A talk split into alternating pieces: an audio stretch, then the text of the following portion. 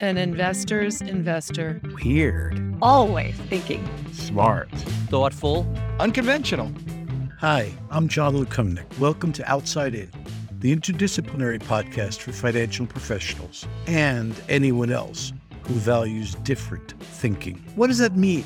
Well, we interview fascinating people, from Shakespeare scholars to financial data scientists to see what the financial community can learn from non traditional sources and from traditional sources thinking in non traditional ways.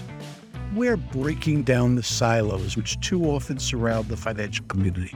Come, listen to the sounds of those walls collapsing. Today on Outside In, it's our pleasure to welcome our guest, Michael Abramowitz, president of Freedom House. Freedom House is a pro democracy, pro human rights, non governmental organization with a long and proud history. Freedom House was founded in 1941 to counter American isolationists who wanted the U.S. to stay on the sidelines of World War II and the fight against fascism. Mike joined as president in 2017 after serving as director of the U.S. Holocaust Museum's education efforts and after nearly 25 years at the Washington Post, including a stint as its White House correspondent. He's a member of the Council on Foreign Relations and the National Security Archive. He is a former Marshall Memorial Fellow and a former Media Fellow at the Hoover Institution. Welcome, Mike. Great to be here, Jon. So, we have found in doing these that interesting people often have interesting lives, and yours seems to have started at birth. I mean, you were born in Hong Kong to a prominent foreign service family. So, what's your origin story? How'd you come to be the person you are today? That's a funny question. You know, I was born in Hong Kong, although I would say I probably can't go back to Hong Kong anytime soon because I've been sanctioned by the Chinese government, which we can talk about at some point. But uh, yeah, my my parents uh, were foreign service people. My dad was in the State Department for 30 years, and my mom actually spent a lot of her life devoted to humanitarian causes, including working for the International Rescue Committee as the head of their Washington office. And so I was basically born into a family that was committed to public service and my parents you know are quite are deeply inspiring to me. Actually when we were in hong kong it was sort of the start of my dad's foreign service career. He had actually been in taiwan uh, for four years and then came to hong kong in the early 60s where i was born uh, and I have, a, I have a younger sister too who was born in hong kong. And you know at the time china was closed essentially to uh, Westerners, including the United States. And so Ch- Taiwan and Hong Kong were kind of listening posts. And so I grew up in a family that was deeply interested in foreign policy and foreign affairs in Asia, although my dad went on to do other things. And so, uh, but I, I think what I'm particularly inspired by my parents is that they were people who really wanted to do things, not necessarily be things, which is sometimes of a a rare thing in Washington and New York. Uh, they, you know, always they tried to get things done in whatever they did, and so I'm inspired by that, and I try to model that behavior, although probably not with the success that they had. Let's just go quickly through some of the previous positions before we get to Freedom House. You had a long career at the Washington Post, perhaps most publicly as the White House correspondent. Now, when you took over that post, which is I guess, arguably the highest profile reporting position at the Post. You had been an editor for nine years. I don't think you'd reported a story in nine years. So, on the one hand, was there rust? Did you say, you know, I haven't done this for a while? Or on the other hand, was it, well, there's a little perspective here that I might not have had if I read the daily grind, and maybe I could apply that perspective in a way that hasn't been used before? Well, I, I found that being a writer, being a reporter is a little bit like riding a bike you know, I'd been a journalist really since I was, well, I was on the high school paper. I was uh, uh, the president of the Harvard Crimson, uh, where I went to undergraduate. And then I started off as a summer intern at the Post and never left for 25 years. Uh, so I had, it's interesting. It's a, it's a great question. And I would definitely say that maybe for a couple of weeks, it was a little bit you know, getting used to, to writing again. But it's it's really uh, you, you pick it up pretty quickly. And I do think that I was a better reporter for having been an editor. I mean, I kind of went back and forth. I started life as a as a reporter, then I went to being an editor, then went back to being a reporter. And you you know, editors, you know, the best editors kind of see the holes in stories. They see how things can be organized better. They can see what's missing. And so when you're an editor, that's what you're thinking about all the time. And then you kind of, in some ways, anticipate some of the questions that an editor might have when you're writing. So I definitely think I was a better reporter for having been an editor. What made you decide to leave the Post and go to the Holocaust Museum? You know, it was the best decision I ever made. And it's not because I dislike the Post. I love the Post deeply. And uh, my, many of my best friends in life came from the Post. I had a wonderful 25 years there. I did great work. Uh, you know, life is kind of serendipitous. I was in my mid 40s and I was sort of thinking about like the, the second half of my career, if you will. And uh, I I began to think, well, you know, is there something different that I might do? Uh, you know, the Post, if you recall, at the time uh, was having some problems. I wouldn't say huge, but there was definitely a round of a series of. Uh, they never did layoffs, but they but they did do buyouts until Jeff Bezos took over the Post. And I revere the Grahams. I think they are incredible people, but Bezos has, you know, injected the post with a huge amount of uh, resources that didn't exist when I was there.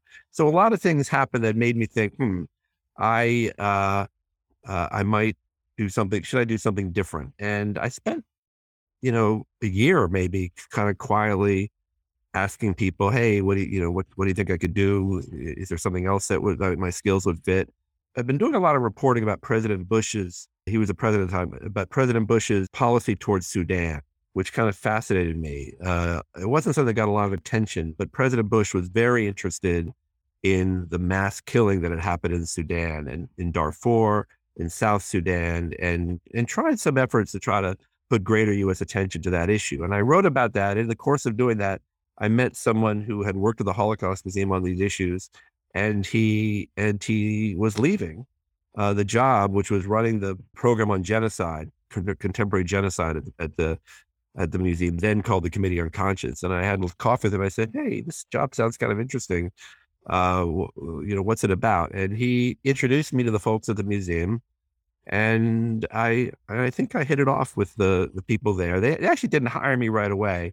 They went through a formal search process, and I thought that they had had lost interest actually. But about six or seven months later, they called me, the search firm. Hey, are you still interested in this? And and that led to me leaving the post. Now, you started that answer by saying it was the best decision you ever made. And I assume there are usually two sides to that. One is there were um, financial stresses at the post, but what's the, you know, was just, and you said just leaving the post wasn't the part of the best decision because you love the post. So there must be an upside to where you went. Why was it, why was that the best decision? Because so many journalists, I mean, I'm just being very crass about this. I mean, I think so many journalists who are in their 40s and 50s you know, have have great skills. Uh, they might want to be thinking about someone else, something else, but they're kind of stuck in a way. In and I wasn't stuck. I got to basically have a completely different second career. Uh, you know, the, the museum is an amazing place, and we could talk more about that. I, I learned so much at the museum about human nature, about running things, and that led to me being at Freedom House, which is one of the greatest jobs in the world too. So I would never be running one of the world's preeminent human rights organizations if I had, you know, not been kind of thoughtful and creative about how to approach my life. So let's talk about the museum for a second. Visitors to the Holocaust Museum often sort of re- react to an individual exhibit or an item. It evokes an emotional reaction, um, and they don't expect it. Did that ever happen to you, or did the fact that it was a job, an important job, mean that you needed to be unemotional as you went through the museum? No, you you have to be very emotional. I think. I mean, it's it's it's a it's a human phenomenon, and I think I do think it's it's you you kind of have to have internal processes to steel yourself, if you way, because it's it's it's pretty deep uh, and and and and and challenging uh, to deal with that kind of content even traumatic, I think, uh, to some people. Uh, so I, I never try to run away from my emotions there. But the thing about the museum that I think to me is the most significant, and when I gave tours of, of the museum you know, to journalists or VIPs or other people that I would occasionally give tours to, I would always emphasize the first part of the museum. The museum, if you know, kind of goes uh, in chronological order, but but in descending order. So the the fourth floor is the first part of the Nazi rule. Then the second floor uh, is the uh, you know the, the final solution. The third floor is kind of post. And I always found the most interesting and important. It's all important, but to me, the first part of the of the exhibition, which really tells the story of how the most advanced democratic society in the world at the time was uh, one that became capable of genocide within six years, and that's a very cautionary tale. And so that story of the adoption of the Nuremberg laws, how the uh, uh, the, the, the Nazi, uh, I'm sorry, that the German institutions like the judiciary, like the police, were kind of co-opted by the Nazis. That's a very powerful story. It's still relevant to this day. Let's move on to Freedom House for a second. Freedom House, as I said, was founded in 1941, and there's obviously a link. It was founded to combat isolationism and to push the U.S. to oppose Nazism and fascism. Um, it was founded by a number of legendary people, for lack of a better word. The most interesting to me, just incidentally, as a mystery fan, is Rex Stout, who is the creator of the fictional detective Nero Wolfe. But probably the most famous are the two political icons, one Democratic and one Republican, Eleanor Roosevelt and Wendell Willkie. But they're icons of the early, I'd say even the early to mid 20th century.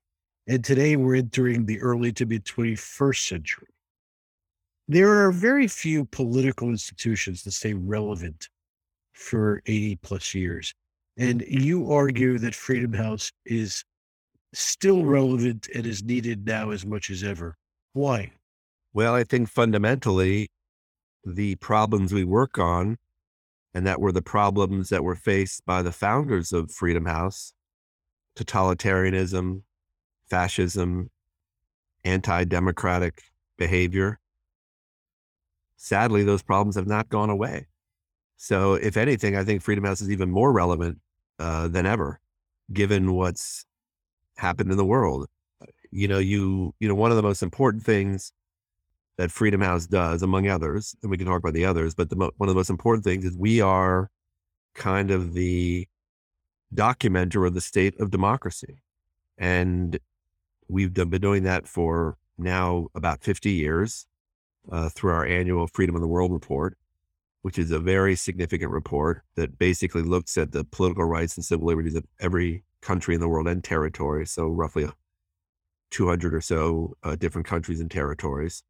And the story that Freedom of the World tells is a very disturbing story about how essentially rights and freedoms are in decline, democracy is weakening, authoritarianism on the rise. And we need to warn our fellow citizens, our our government that we need to take this problem more seriously. So the problem that Freedom House was created to help address, sadly, is still with us. I hope it doesn't mean that we are a failure, uh, eh, but I do think it means that um, that these are hard problems to address. As we see in Putin's invasion of Ukraine, evil still exists, uh, and we have to combat it. And we need to uh, help inspire citizens, governments to do more against this real problem in the world. How do you see the current state of democracy domestically in the United States? It's sort of a glass half full, glass half empty kind of situation. On a global scale, I feel good about American democracy. We are what we are still a free country. We group countries into three typologies: free, partly free, and not free. And the United States is still a very free country, and there's a lot to be proud of with respect to the United States. Uh, we have a very robust media, robust protections of free speech, uh, a, a strong judiciary, many things that are, are, really to be proud of. And so I think we have to put this in context. We're not Russia or China, Turkey, some of these other countries that have really slipped and are falling in, in this kind of 16 years of democratic decline. I will say I am concerned about the trajectory of of U.S. democracy. What we see essentially in our reports is that the erosion of democracies is happening all over the world. The, the erosion of democratic vitality is happening, and it's probably happening, you know, faster uh, in the United States uh, than in than in some other countries. So that's that's a cause of deep concern. So I think my point of view would be that you can't keep you can't take democracy for granted, uh, and you have to fight for it all the time.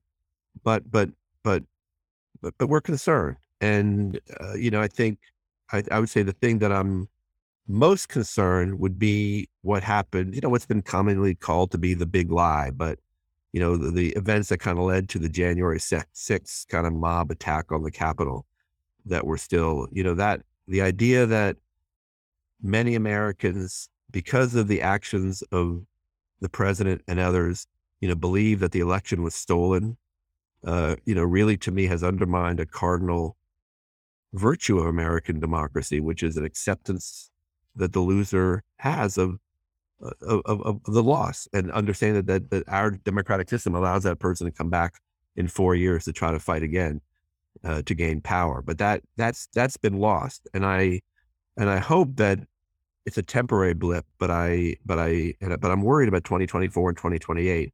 You know what's happened. We have to get back to the idea that uh, politics is not existential. That you have a opportunity to to rule for four years or to govern for four years, I should say, and then once that's over with, uh, you, you give up power peacefully. So one of the issues, as I see it, is that democracy is sort of like reputation. It's gained in inches per year, very accretively, but very slowly.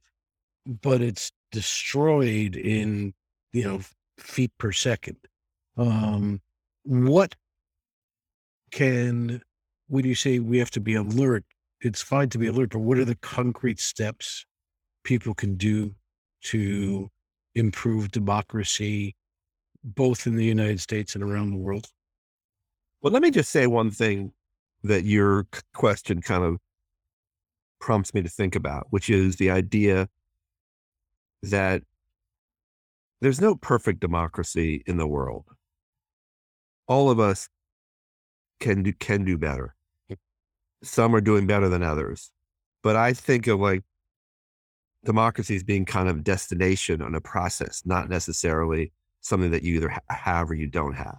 And I think that's kind of captured in the, in the, scores that we have, right? You can be scored on a scale of zero to 100 and countries, you know, there tends to be not major movements, you know, on that scale. Uh, sometimes as in Afghanistan, where a struggling democracy was taken over by a medieval theocracy, uh, there was a rapid loss in Afghanistan scores, but that tends to be the exception. Countries move like one point here, you know, two points there, up, down. Sometimes a three point move in, in a direction is a, is a lot for Freedom House score. So I, I very much like the idea that, that you that you posited that democracy is a you know is measured in in in, in small increments and but you got to be careful. And I think uh, I think there's not a magic bullet to this. But first of all, I think the first thing I would say is that people have to not take this for granted, right? You have uh, countries uh, that are ha- have been strong democracies, like Venezuela would be an example, or Hungary, that have lost those freedoms. And so, and then again, going to the example we talked about at the beginning of the conversation, Nazi Germany if Nazi, you know, if if if Germany could move from being a very free country and a lively democracy to one that's you know capable of genocide, that's of deep concern. So I think that the uh, I think the first thing is shedding our sense of complacency. I really feel one of my biggest challenges at Freedom House is going to people and say, ah, you're like overwrought. You know, something will never ha- happen in the United States like what you're talking about. Well, I'm not so sure, and I don't want to take the risk with our democracy. So loss of complacency is is the first thing. I think the other thing that I would emphasize, I mean, you know, there are lots of different specific policy prescriptions, but I think we have to all understand that we're in this together. And I think what uh, our country is deeply polarized right now, and I think this is something you see around the world too, that uh, that that we actually share a lot of in common. There's more in common among Americans than we think, and I think we need to kind of recover that sense of patriotism and national unity that somehow has been lost. Uh, uh, you know, when you sit down with people uh, from Red America, Blue America, they actually have a lot of the same concerns, and so I think that is a really important thing.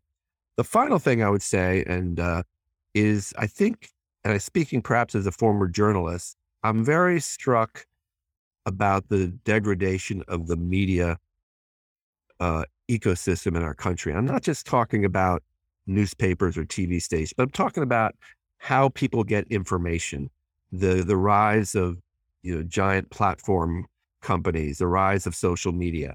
And I think what we've not yet really figured out the answer to is how to have a dialogue in this uh, in this in these mediums that is respectful and sober as opposed to being driven to passions and extremes and also the spread of disinformation. I mean bad actors can really put disinformation into circulation very easily uh, in the current media ecosystem and we haven't yet figured out how to protect our first amendment and free speech rights while also making sure that these bad actors can't really undermine the foundations of democracy. I would normally phrase the follow up to that question as if you were king, but since you are the head of Freedom House, I think that would be a, uh, a poor choice of setups. So let me just say if the democratic institutions of the United States accepted your advice, how would you encourage the constructive aspects of the information age and social media while discouraging the sociopathic ones? It's a very complicated question, and I, I, I don't have a. I'm going to be honest. I don't have a full answer for you on that. But let me just. I think I think the first thing is is that private citizens have a responsibility to be more discriminating consumers of news. We have to train our children. We have to inoculate ourselves against propaganda and disinformation. I mean, propaganda is not a new phenomenon. I mean, Hitler was the master propagandist of this, you know, 100 years ago. And honestly, if Hitler had uh, control of the internet back then, I would be very, very concerned. That's not, that's a comment that my former colleague, Sara Bloomfield, the director of the museum, has frequently made. So uh, I, I do think that helping people become more discriminating consumers of information is vital. I also think that there's a lot more that we can do to basically shut down inauthentic behavior. What do I mean by that? I mean like Russian bots or uh, or or bots just in general that are created by domestic by domestic organizations. It strikes me that a bot does not have a free speech right, uh, and so uh, I think there's a lot we can do to to discourage inauthentic behavior without kind of you know curbing free speech. And I think you know what's also going on right now is a serious look at the algorithms that that the, that the tech firms use to uh, privilege certain types of speech over others. And I think you know requiring the tech firms to be more transparent about how those algorithms work, I think would be a very constructive thing as well. So I'm kind of gone from kind of very specific to, to kind of broader things. So you also in the in the answer before that one mentioned the lack of acceptance by part of America as to election results and um, the inability for us to talk to each other. There's many of our listeners are in the financial industry does the decline in agreement amongst the American public as to democracy, the acceptance of free, fair, open elections, or the broad voting base, the relatively recent trend of political parties wanting to win, even if it damages democracy, um, pose a systemic risk to the economy as well as to the social fabric? Well, what I would say is that one of my biggest, one of our biggest challenges at Freedom House is to convince the corporate and business communities in America, but beyond, that democracy matters. We know, for instance, that democracies are more peaceful. They don't declare war on each other. Uh, we know, uh, and there's growing body of evidence that there's more economic growth in democracies versus other forms of government. And you see, by the way, what's happened since Putin's invasion of Ukraine. There's been a wholesale flight of capital from Russia. And I think the business community is really seeing a very concrete example of how their interests are tied up in the existence of stable democracies that protect rule of law, that are transparent, that you know allow their investments to be treated fairly. So I think there is a very strong connection that we need to the draw between democracy and economic prosperity that we've not been forceful enough in making. And I think that's a really important thing uh, for us to do. It's interesting because, and you probably know this better than I do, Jon. You know, there's been a dramatic movement over the last number of years, ESG, right? Where companies are looking to take into better account environmental issues or sustainability in in in business decisions and that they're being rated on how well they respect those kinds of values or issues. And I, I would submit that we need to equally get companies interested in small d democracy.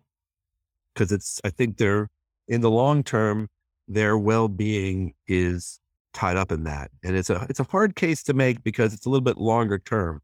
And there's always reasons why for instance it's more profitable for, for instance to invest in china in a certain way but i guarantee you their investments are not going to be safe long term in a country that does not respect the rule of law uh, that as in china So we've obviously been discussing serious topics, and uh, in doing research for the session, I read and noted because I couldn't read them all. Scores of articles you've published in journals like Foreign Affairs and the Journal of Democracy.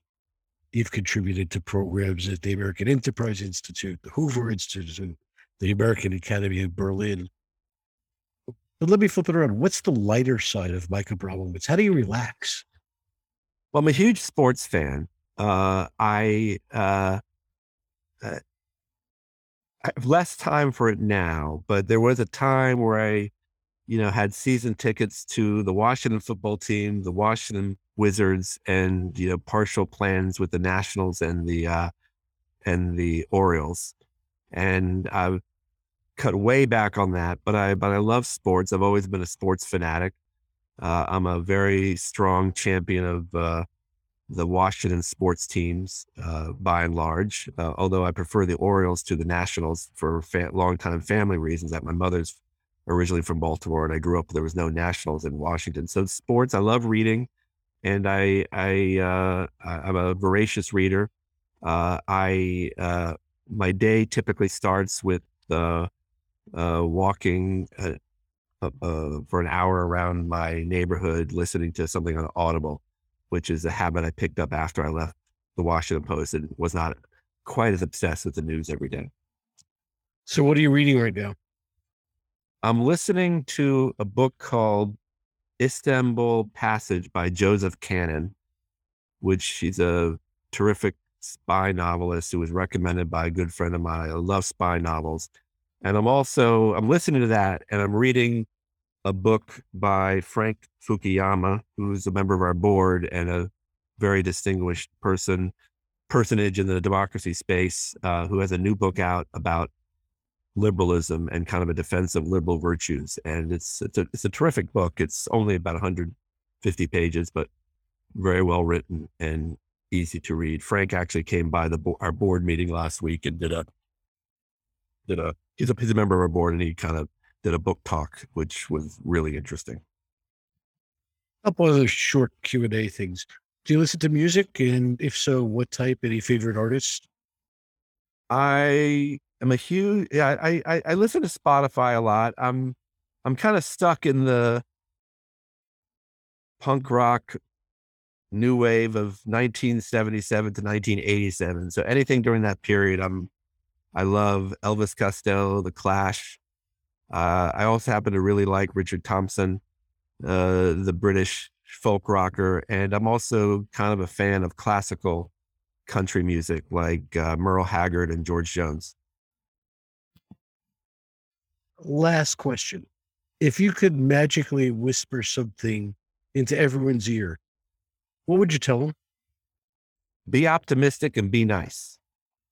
I think that I think the world, for all the problems we've talked about today, Jon, you know, I do feel optimistic about things. Uh, there was a great column actually in the Times by Bret Stephens about all the reasons it is to be optimistic. So I, you know, things seem very hard right now, but we have to maintain that fundamental optimism. And one of the things that's really one of my privileges at Freedom House is the ability to, to meet directly human rights activists who are fighting for freedom all over the world. We just had a delegation of Cuban uh, human rights activists who were in town last week, and we were taking them to meet policymakers and journalists. And, and it's just very inspiring that these people have not given up on the fight for freedom, even though their country is one of the least free countries in the world. So we're very, I try to be optimistic, and that's what I tell people. Thanks very much. You've been listening to Outside In with our special guest, Michael Abramowitz of Freedom House, one of the leading NGOs promoting democracy and human rights around the world.